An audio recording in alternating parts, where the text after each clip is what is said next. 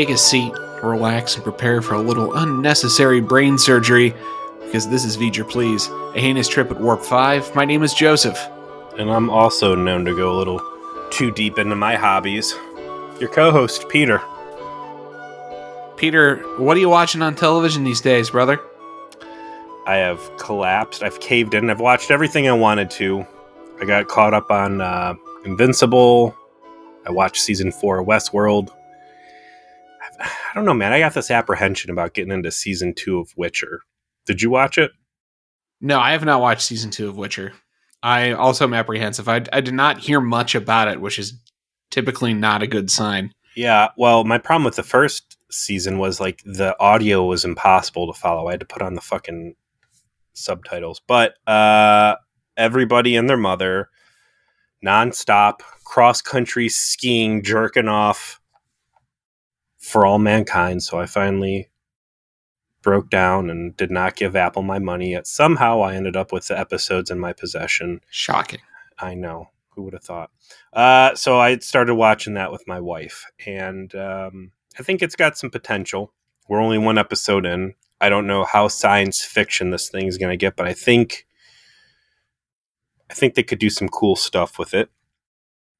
The big the big question mark in the room is Ronald Moore and what sort of a leash did this guy have on him because I don't know, maybe I need to like check it out cuz if this dude's unchecked and he's just doing whatever he wants, then maybe I'll save myself the heartbreak of a terrible. you forgive the the Deus Ex Machina at the end, yeah. I mean, mm-hmm.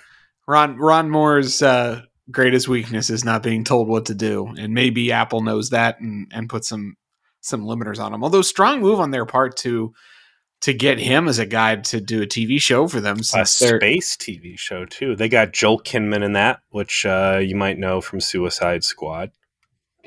But then there's this other guy playing Deke, and I can't remember what his name is, but it's the sheriff from True Blood. Oh, okay, yeah, yeah, yeah. And I want to say he was also in Children's Hospital off uh, Adult Swim. Real hard when you got people with a strong comedy pedigree uh, to try and go into a serious role. Like I'm having a very difficult time accepting this guy as a NASA badass. I, we've had so many recommendations to us of like you guys would really like strength, uh, really like for all mankind. It checks all the boxes. I'm inclined to believe it, given the the kinds of talent that are involved. So I may join you here shortly on that. Although I, I have to make the decision if I'm going to like watch seasons two and three of Orville, so that we can talk about it. You need to um, watch season two and three of Orville before. Does that should that be my priority? Absolutely, it should be everybody's priority. If you're listening to this right now, and I know there's some people out there say I tried watching Orville season one, the comedy, whatever. Like, suck it up, get through it. The comedy fades off. Uh, there's solid ass episodes in season one, and season two comes out throwing haymakers. Season three's even further from comedy. It's good stuff. Trust me. Well, now now that the House of the Dragon's over, I have the time. well, how'd that end up? Since we're spoiler alert, this is going to be a rough episode of uh, Enterprise yeah. to stretch out 10 hours. Let, us let, be clear. We're going to talk about an episode of Enterprise this week. There just might not much be much to talk about. So, if you want an hour of content out of us, you're going to have to endure some chit chat about other television shows, probably a bit. Mm. We could start we could start talking about Peter's kids. I could tell you about work. I don't know. We can get to an hour. I can tell you about my latest uh, playing of WoW Classic, I guess. Like, well, real quick, since we're talking video games real fast, it's been a while since we've gone to the old uh, trailer park holodeck. Now that it's cold out, I got the quest back out, and boy, is is Meta slash Facebook getting taken behind the fucking uh, woodshed on this metaverse thing. People don't understand what it as is. They, as they deserve. Uh, yes and no. Maybe that's its own thing. But, anyways, I got Star Wars Squadrons.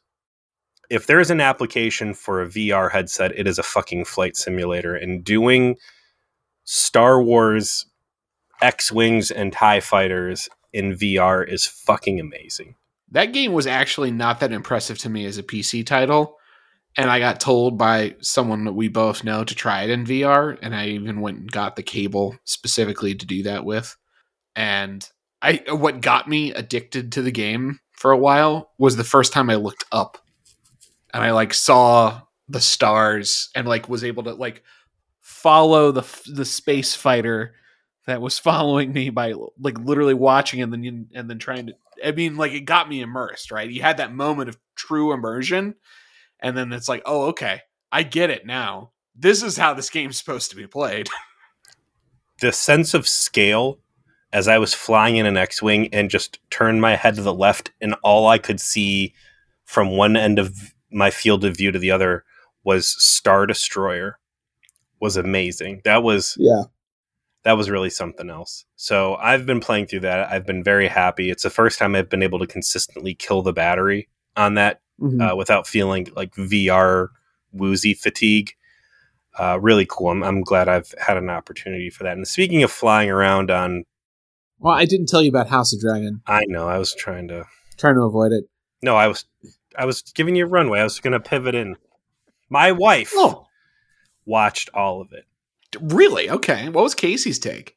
Uh, I told her that you and Jason Clark shit all over the second to last episode. She got very upset at me for for spoilers. I just thought there's no spoilers. She's like, now, now, what are you thinking about? What your friends hated about it? She really liked it, and her viewpoint through that is that she felt it was a story written by a woman for other women. Yeah, there was definitely a more deft hand to the show in regards to treating women a little bit more generously. Like Game of Thrones got pretty notorious through its run where it was so abusive to women to try to prove what a crap sack world it was that it became farcical and in like a very negative way. And this one's like, okay, well, we still have this high medieval fantasy world where being a woman sucks, and we can't have, you know, like it's can't get away from that. That's the way it is. But that doesn't mean we have to be openly abusive of our female characters all the time. She was more to the point of like, there's a lot of plot elements to childbirth, mm-hmm. uh, child like dying in birth, awkward marriages, uh, consistently her commentary through the the episodes that she would talk to me about stuff was that stuff that I never even heard you refer to uh, in your rants about it. So I, yeah, there was like there's a lot of politics, of gender politics, and a more substantial understanding of the female perspective in the show than it had before, but not in a way that felt forced or like quote unquote woke or something that would drive an audience away, if that makes sense. It was skillfully done to have broaden the appeal of the show, and it helped the narrative by making a bunch of your characters feel like more than set dressing. That it's not just like a story about a bunch of dudes doing dude things. So how did it end out? Uh, thumbs up or thumbs down? thumbs up overall. Um, the ninth episode is kind of rough there at the end. They do finally pull like what I would call a season eight move and do something for spectacle rather than reason. But it is really singularly the only moment of the show that takes you out of what's going on, and it ends strong. And my my you know, there's a lot to like a, a, to love about it. There's particularly a strong performance in the part of the guy who plays the King Viserys uh, Paddy Considine or something like that. I've never even heard of the guy before he's on the show. He's amazing. Um, and a lot of great allowing the audience to just kind of be respected, figure things out, and and be be be uh, uh, shown rather than told things a lot of the time, and a lot of narrative through lines that you get to just experience and you can tell that that the the creative team behind this knows like this is the wavelength we want to be with with this show. We don't we're not trying to make something that is what Game of Thrones turned into, which is something that everyone could watch and it was like it turned into a total crowd pleaser, right? That was the problem with the show is it got too much like that. They are way back up in the more cerebral territory where you're like you know, a big through line of the season is the kids in particular that they emulate their parents and the behaviors their parents are demonstrating to them through their actions except these behaviors are very like brinksmanship and court politics and all of that. And they're very adept at it. And they're playing this game of brinksmanship with each other. But the kids are like fucking bad at it because they're fucking children. and that has consequences when you're dealing with, you know, a bunch of children who are inheritors of these castles or these legacies or dragons. And and in the end you know the final climax of the season has a lot to do with that through line having a big payoff. Unless you're vince gilligan i don't think you're making a show that smart right now. And so it was really refreshing to watch. Maybe i will be convinced that there is another show like that when i watch for all mankind. Oh. do you want to talk about a television show that is not smart uh, we're contractually obligated to do so so we might as well, well, bang I- this if, out if we're going with smarts, I thought you wanted to go to uh, bit hell for a Oh quick yeah, round yeah, of Star yeah. We gotta we gotta get the bit in here because we're See only eleven minutes in. Yeah, we need right, more we'll- time. How long does Kirk's interrogator say Kirk will be locked up for breaking into the Air Force Base in 1969? From the episode Tomorrow is Yesterday. Okay, I remember this episode, but I certainly don't remember the singular line where this was mentioned. So I'm going to say fifty years. 200 years. He figures that'll be just about the right time to get him back to where he belongs. What does Yeoman Rand get the opportunity to do when the Psi 2000 disease incapacitates the bridge crew? This is the naked time. Does she fly the ship? Yes, she does. She takes the helm. Good on you, Joe. I remember that one. Okay.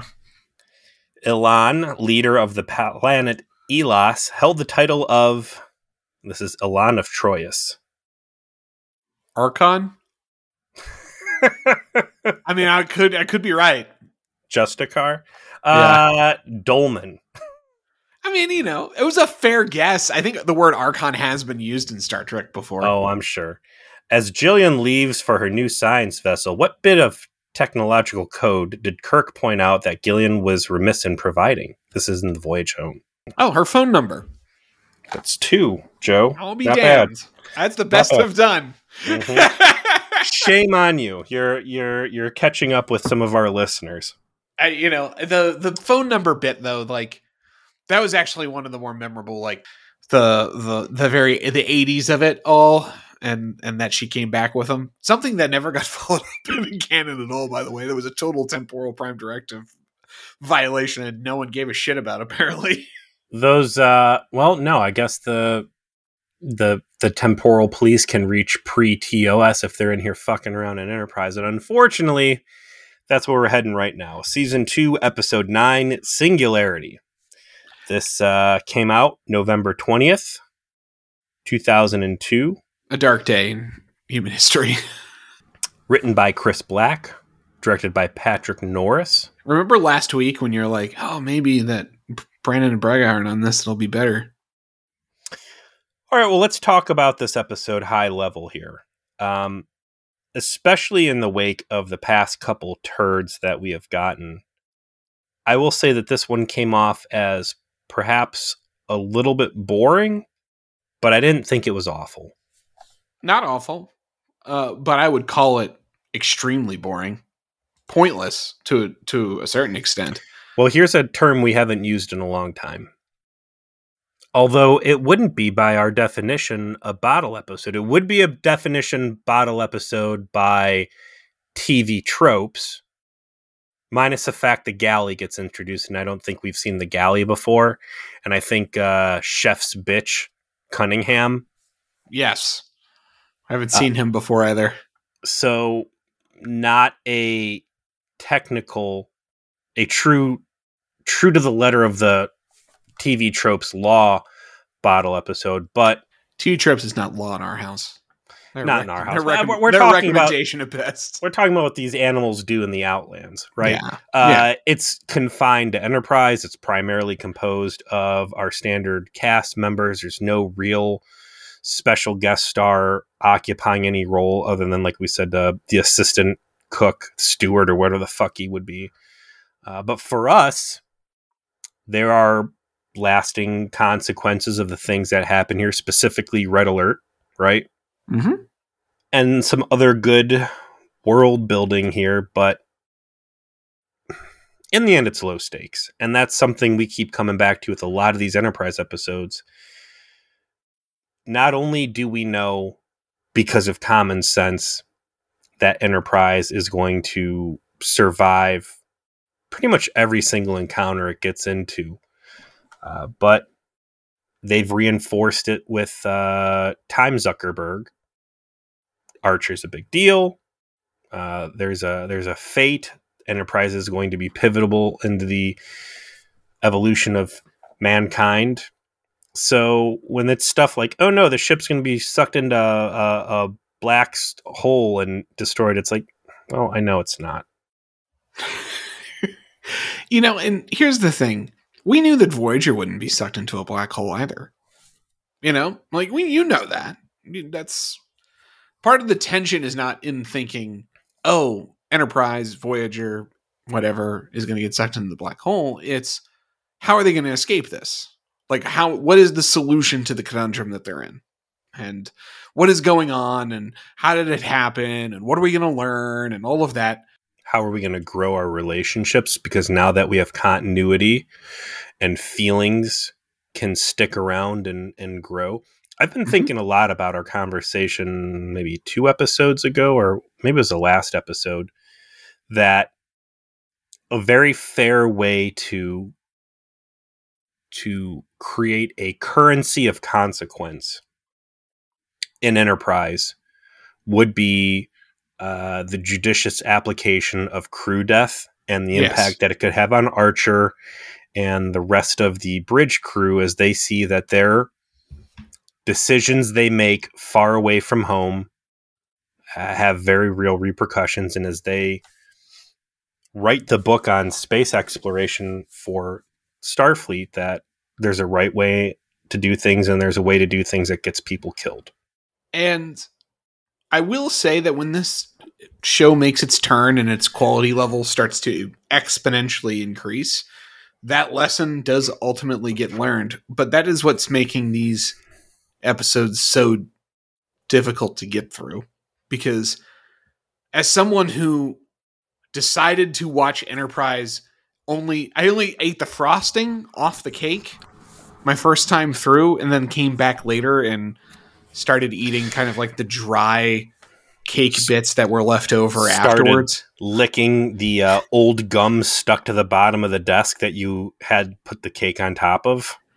It's like it's it's so much more obvious to me now particularly doing it in this format where i have to watch the episode. I have to really like think about what happened and then talk about it for an hour where I'm like, these are just whether they're bad, whether they're exploitive, whether there's just quality problems at different levels of production, or in this case, just boring and not very engaging or interesting, you can see why no one watched the show by the time it was good and then it ended up canceled not long after that. And and that's what disheartens me. Like yeah, there's a couple of fun little notes here about Reed inventing Red Alert. And once again, a moment of continuity or two references to past episodes. It's nice for the, them that they keep in mind. Otherwise, this is it's like a comedy episode with no comedy in it. You know, it's it that's what, like the structure. It is this was if there was a way to do this where everyone was like comically obsessed with some minutia and that like there's some enjoyment was found in in to Paul navigating this clearly absurd circumstance. Instead, they play it straight as like a, an, a as a as a thriller. It's like there's something wrong.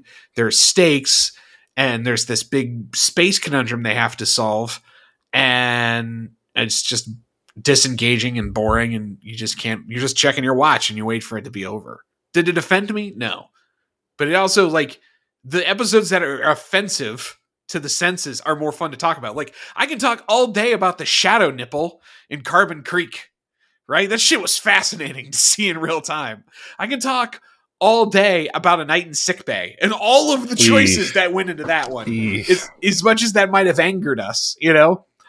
This I'm like I don't I don't want to really talk about it. Like there's a space conundrum they set up the stakes like they're going to visit this black hole with the on this trinary star system and there's lots of gravity so it's you know they're they're Dangerous. approaching it and then there's a special kind of radiation that makes everyone go crazy.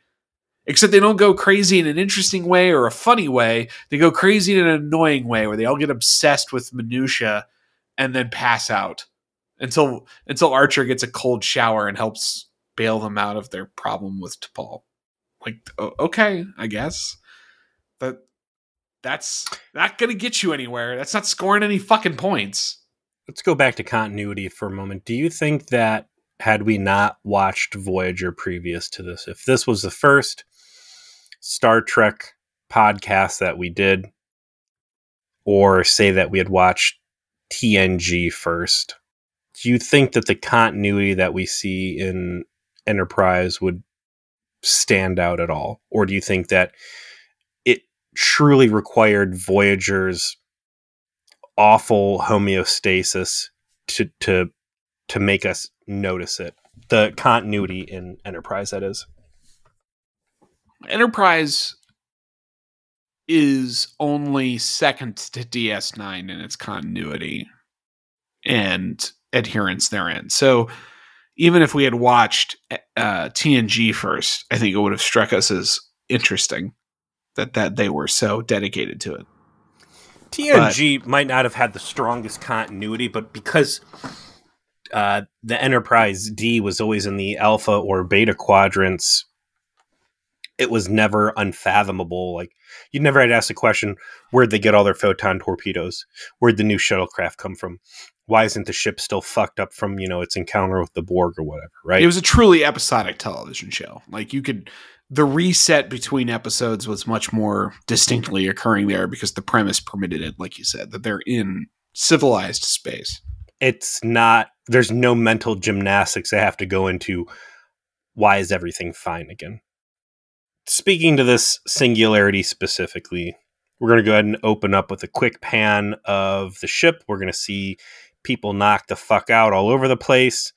Uh, we see that the captain's chair is missing. My first thought was, oh, did Ferengi steal furniture off the bridge again? Because the last time in acquisition they knocked everybody out. God, what if what if this episode was just Enterprise getting got by by Ferengi again? This is basically the same load up, right? The crew gets you know, this out. time they they trapped them in this like this radiation spot next to this black hole so they could steal all their shit back, slave their women, just like they intended the first time. Haha, yeah. got you this time. Only this time they come back like rated R and it's it's ugly. It's like mean serial killer, Jeffrey Dahmer, Ferengi. Everybody's knocked out, but wouldn't you know, T'Pol luckily is still up. The fate of the future of humanity resting solely in her Vulcan palms. Thank God they've got her on board. She's immune to whatever the problem is. In fact, she thinks that uh, even though she is still fine, the ship is still doomed, and she's only taking logs uh, for the good of Starfleet as they come through to investigate the wreckage. The whole thing is is done as a log entry as you see the carnage, and continues in Act One, and eventually we flash back to before all this happened. And as mentioned, the NX 01 is setting course for a trinary star system that is orbiting a black hole, which is a unusual combination of celestial features. And as a result, Enterprise is going to take a look, scan it, and, and record it, and have a little science discovery time. But they have to do it in impulse because the gravimetric shear is so intense. They got to they got to pilot a very specific course to get in there. This gives them time to attend to other tasks, which becomes important because each of the little tasks that the main cast members are provided in this episode ends up being their obsessive compulsive thing they focus on to a would be comedic and is instead played straight fashion. Hoshi fills in for a sick uh, chef and makes like a some an Asian rice dish uh, and then becomes obsessed with perfecting it after she gets criticism. Uh, you get Reed out there trying to make an an alert, uh, tactical alert, um, basic protocol that everyone would follow to immediately go to battle stations and then uh, you know prepare the weapons and and be ready for conflict because they end up banging it out so often with their crappy torpedoes. And Trip is asked to fix the captain's chair because it's not very comfortable. It's not comfortable. And Archer is writing the preface to the book about his dad. And he only gets a page, so he has to be brief, and he's not sure what to do. These are the tasks that everyone has. And then Phlox winds up uh, with Mayweather in the uh, sick bay because Mayweather has a headache. That's their pairing. So everyone's got a thing, and then the rest of the episode is them becoming in violently obsessed with their thing over time. That's it. That's that's what you spend the next 30 minutes doing. Like I said, I, I didn't think it was a bad episode. I didn't hate watching it, and compared to what we've, we've been, it was a welcome departure back into some more fringe type. God, even calling it fringe sci-fi, just sci-fi at all, not not action oriented sci-fi. Let's call it that. Some light outer limits stuff.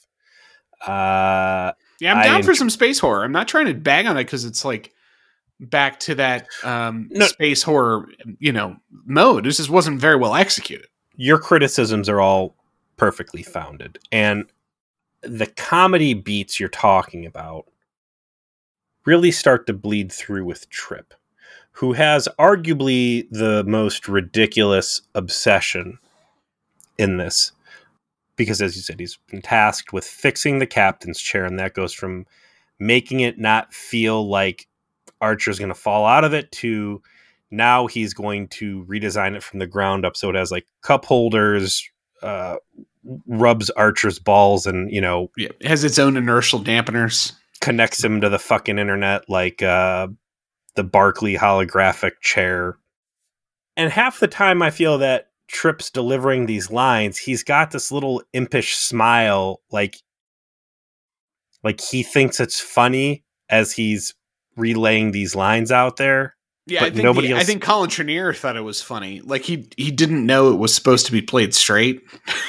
It- so everybody else is playing it straight, and he's like trying to like be a little comedic because his is the most ridiculous, and it doesn't work because like Hoshi Hoshi's is probably just as ridiculous, right? Like she fills in for Chef. She gets a comment from Reed that it was too salty and then she's just like yelling she's fucking gordon ramsay in there telling people to fuck off and leave and refusing to serve anyone until it's perfect and What else has Patrick Norris done? Because I almost feel like with some different lighting, uh, maybe some different music, that you could have broached sprit, space horror a lot more uh, s- scary than what we actually got.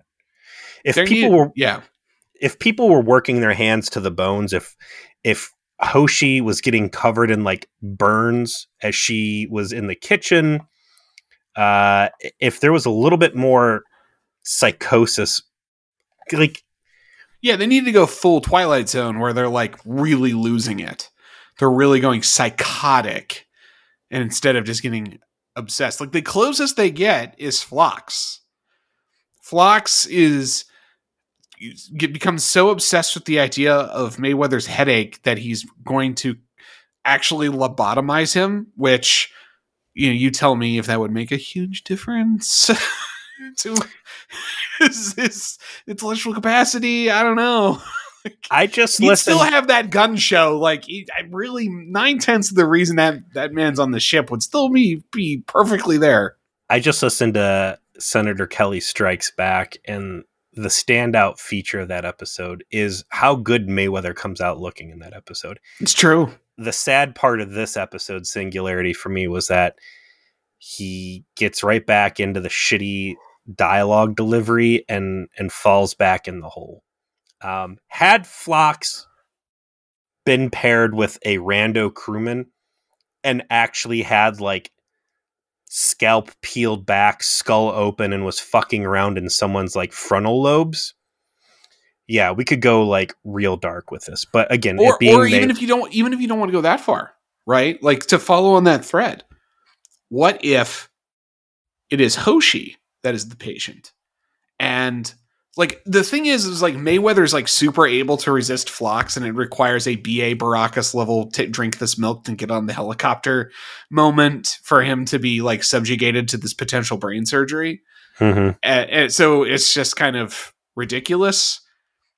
What if it's Hoshi who has a, a positive relationship with the doctor, comes in, has the headache, and she's much less able to resist him forcing himself on her in terms of what he wants to do.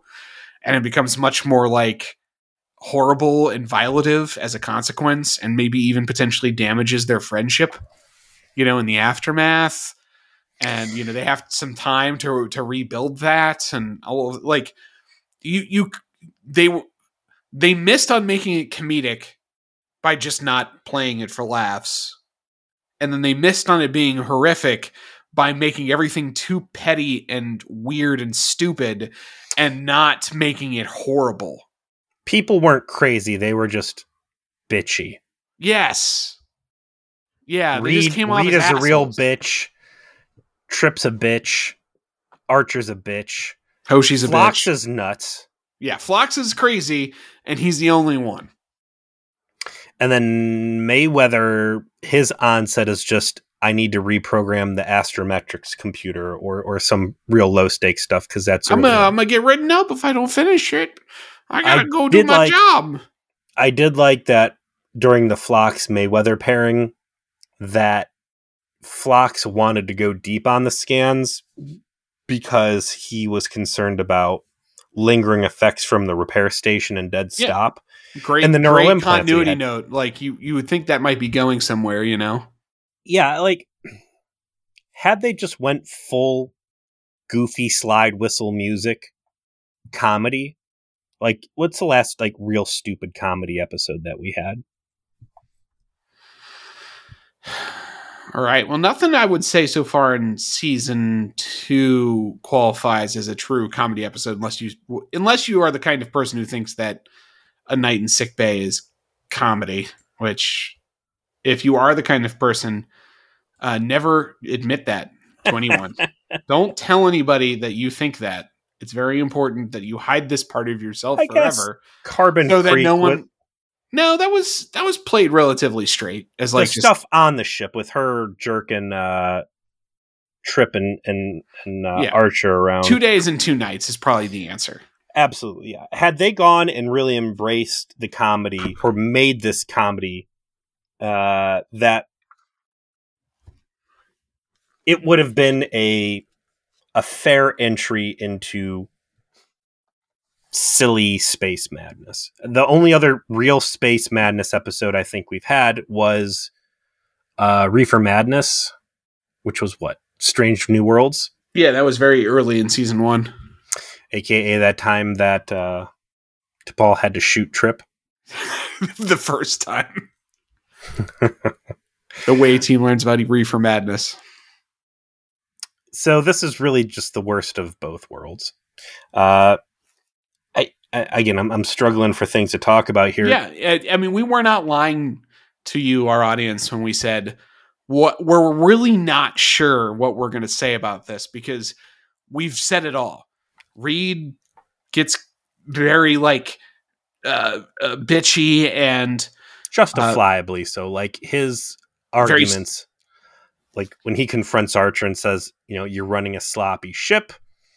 Here's what everybody in the audience has been seeing. We're never ready for fights. We get our asses kicked all the time. And despite the fact that we are not a warship, that we are a ship of peace, we sure do get in a lot of fights. He even Maybe brings up need- a really good point about alien infiltration. like everyone should have command codes and everything should be locked down and you never know when a Suliban is going to be cloaked on our fucking ship. I'm sitting there and I'm like, they're trying to paint this dude as paranoid, but like he's just real talking real He's hard right fucking now. right. He's just correct. This guy's paying attention. I don't blame him. And, you know, spoiler, by the end of the episode, uh, as they're flying the ship to safety, rocks start hitting the hulls, which triggers automated red alert, brings up the phasers, and they're able to shoot their way out. Uh, I since we're just jumping around because it's it's hard to find shit to talk about here. By the time the crew passes out, it was unclear if like the radiation knocked him out or if T'Pol was like, okay, I just had to knock the doctor out before he cut fucking Mayweather's face open. These people are becoming a danger to themselves. Knockout gas. Knock, Just- knockout gas, yeah. yeah, just knock them all out. Until we have to wake up Archer out of radiation poisoning with a shower and some shitty coffee. I I feel like uh, they just got uh, uh, plot gas instead of knockout gas, like convenient fainting uh, uh, radiation. But yeah, the, the the I would say the weakest part of the episode is T'Pol's like, I need someone to help me. Of course, someone to go get Archer. And then the solution she comes up with is throwing him into the shower and saying, Drink this coffee. It is going to help you pilot the ship while you're sick from radiation. Like, there needed to be a plot beat where she discovered something about this that she's able to use to get Archer out of it, but doesn't have enough time to get everyone out of it. Yes, Like- I can synthesize Yes. a blocker, but I can't do it on a mass scale. I get one person. The fact that she pulls Archer out of psychosis is also ridiculous because she is going to be flying through uh, basically a black hole obstacle course, which I would say you would want Mayweather because he's your fucking pilot. And also, you just saw him beat the shit out of Senator Kelly, so maybe Mayweather might actually be clutch in in tight situations. The real answer should have been Trip because they not that they've touched on this in a while now, but you know they had started fostering this special relationship between the two of them. Uh, Trip is mechanically inclined, and I think probably a pretty good pilot. He's usually the one flying the shuttlecraft and stuff. And they put in uh, the one episode uh, scene where like Trip ends up in her quarters and he gets real snippy. Uh, there's some antagonism there, and that's really when T'Pol starts becoming aware that something's wrong with the crew. Um, so I, I figured they were going to have some s- part of the episode where they're going to reconcile, and he was going to like basically apologize to her, but that never happened. I I mean, even picking Archer is fine. You know, he's the captain. He's the main character of the show.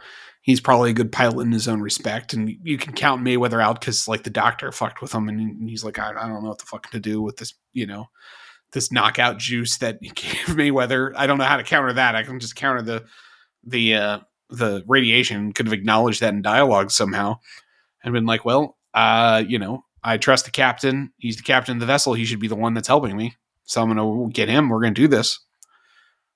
It's just that um, instead, it's I need someone to help me. Cut to throw this man in the shower. Here is coffee.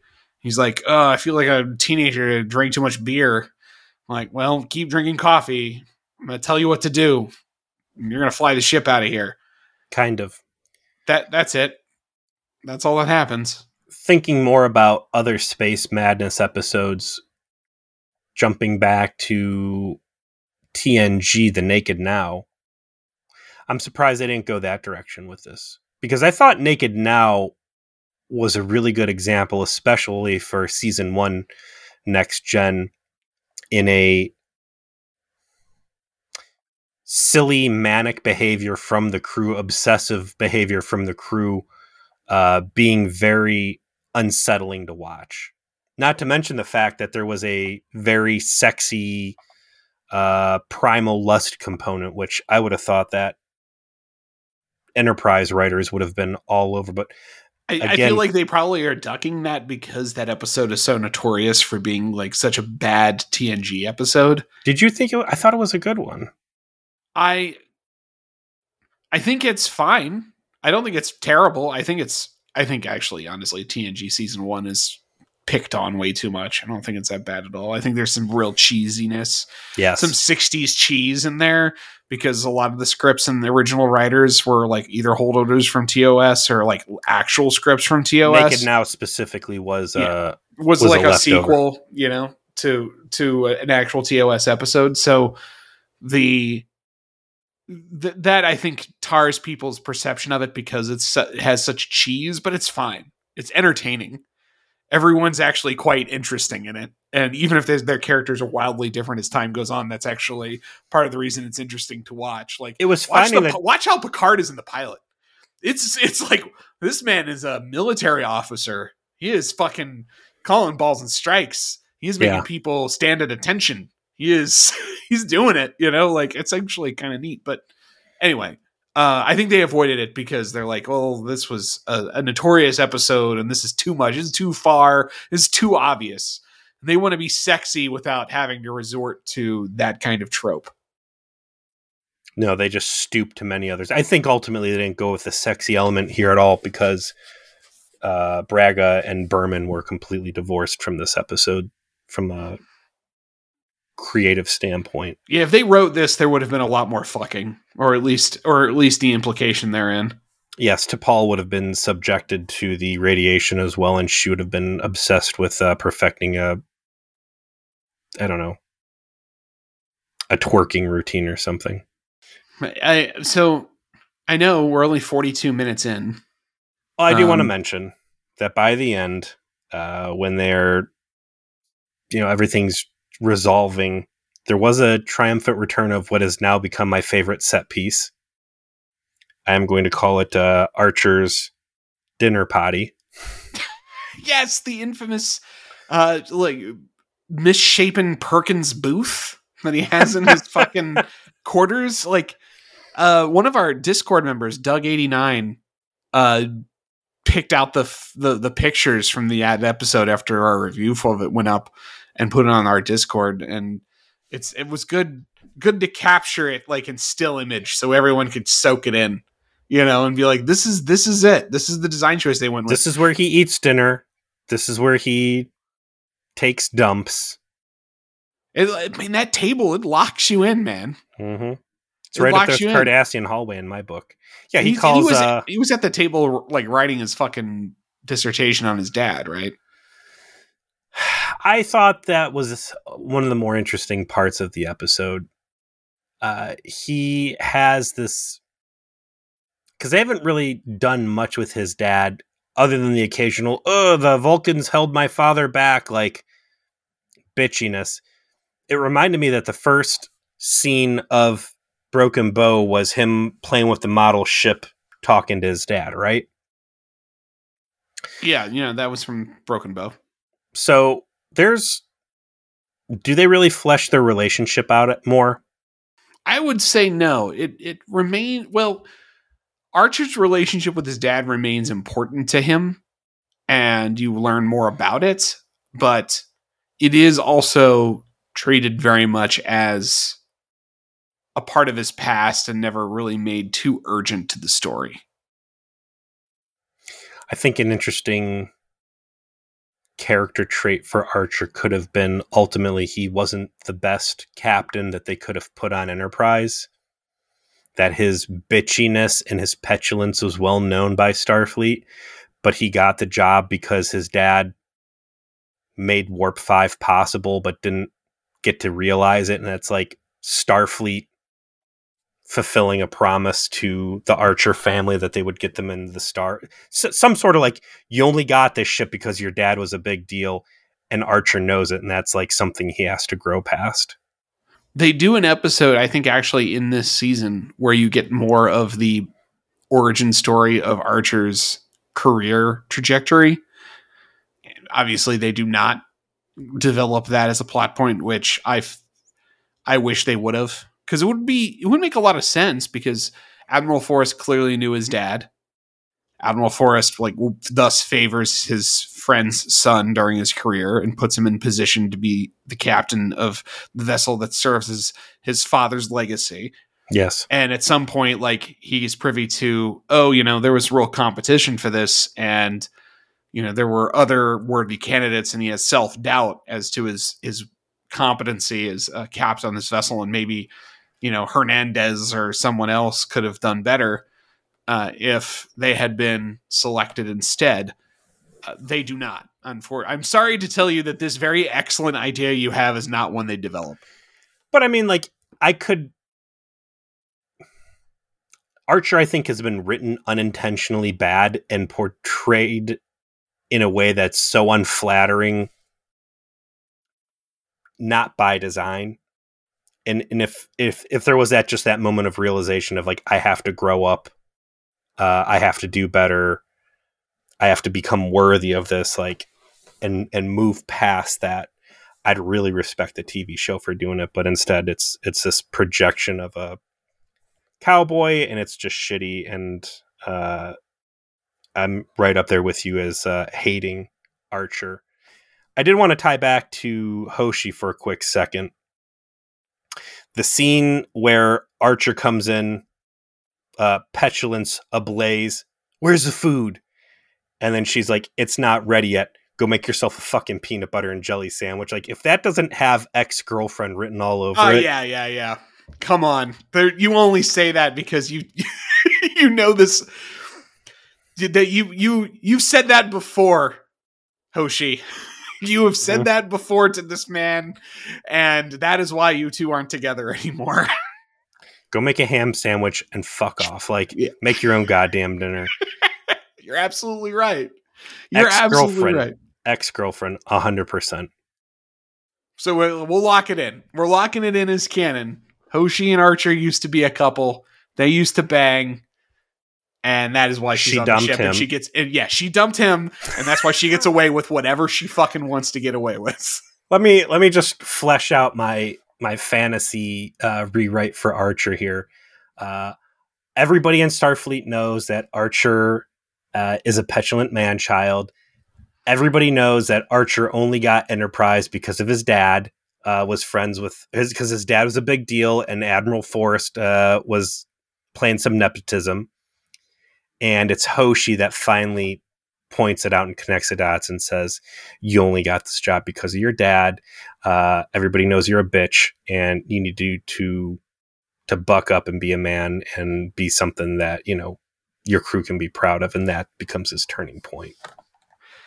And, and the reason she left him is because of those same traits. You know, like they were together, and she's he just like she kind of got tired of him being a petulant man child, and you know, she she wants to be on the ship, she wants to do the job, and she's got all these conflicts, and she kind of buried it, and and eventually it all just comes to a head at some point where she finally was like, you know why I left you? This is why, because you act like this. Do you want to be the? It's like, do you want to be the captain of, of the warp five vessel or not? Mm-hmm. Start acting like it. Start acting like a man instead of a fucking child. Where are you putting that episode? Uh, season one or season two? The lost episodes. This episode that we are describing, Yeah, I feel like it's in. I feel like it's got to be in season one. I don't yeah, think but you. so much stuff is. There's been so much petulance in season two. I mean, it has to be after all of this, unless he's sliding backwards and it starts showing his old bad habits again. I do agree that something like this to make the turn makes more sense in season two, given what we've seen. But you would hope that that kind of character growth would happen early. But yeah, let's assume like he's he's on his A game in season one to the degree he can, but it's starting to wear on him, and his old habits are coming back, and he's kind of being bitchy, and he's kind of being just very bad managery, and and Hoshi sees it coming, right? And Let's make it an arc. It'll be a three a three episode arc with something early season two where she where it starts really bleeding through the middle of season two where she's like, "You need to knock it off. This is why I left you." And then deeper into season two where he finally uh, puts his big boy pants on and stops acting like a bitch.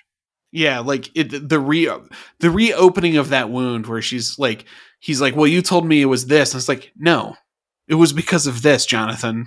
It was because of everything you're doing right now that I knew I couldn't be with you anymore. You know, and if I wanted to preserve our friendship, if I wanted to preserve this opportunity for us to go do this, so that I could, I could be your translator and and make this historic journey, I had to leave.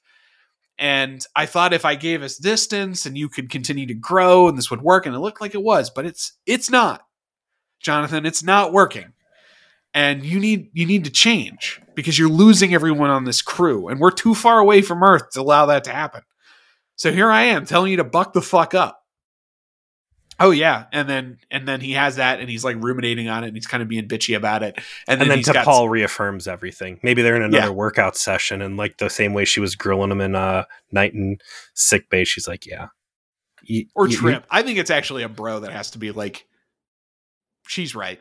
Mhm. like Trip's like, you know, I'm your best friend, but she ain't fucking wrong, bro. Like you've been you've been a real bitch. You need to you need to straighten this out. People need to be a still remember the the dog incident, and you being more concerned about your dog being sick than us not having enough warp coils. All right, uh, yeah these these episodes are are hard, and it's funny. Sometimes they pack so much stuff in an episode where there's just a million things to talk about. I think it's the the episodes that are narrated by log entries. Things happen, but there's not a lot of things to talk about. It's an interesting framing difference. the reason why we struggled to come up with genuine content out of the episode is okay, so there's like 15 minutes of Trip acting like a psycho when it comes to the goddamn chair, right? What am I what do we got to say about that, right? It, even like the structure of it isn't the problem, it's the actual content, you know? Like what am I going to say about Trip acting a, a fool about making a new super chair and in the end he just lowers it a little bit and then that's the solution to making the chair comfortable for for archer? There's nothing. There's nothing there. Except to just say exactly what i just said in 45 seconds. You, the the art of doing these reviews what we've we what we have found out over hundreds and hundreds of of examples is the joy comes in making all the connections and reading into what's going on that the writers have placed into this material and then extrapolating in the way that we like to extrapolate to to comment on what the episode is doing. This doesn't have any of that. This is space madness. Here is what we've decided to do. Okay that's it. It's just reed is an asshole. Hoshi's a bitch. Trip is a weirdo and Phlox is a psycho. Got it. Nothing, and at the end, everyone's back to normal, and there isn't really an impact except what T'Pol learned that she can Vulcan pinch a Denobulan and it works. Reed may have invented Red Alert. Okay, got it. What are we watching next week?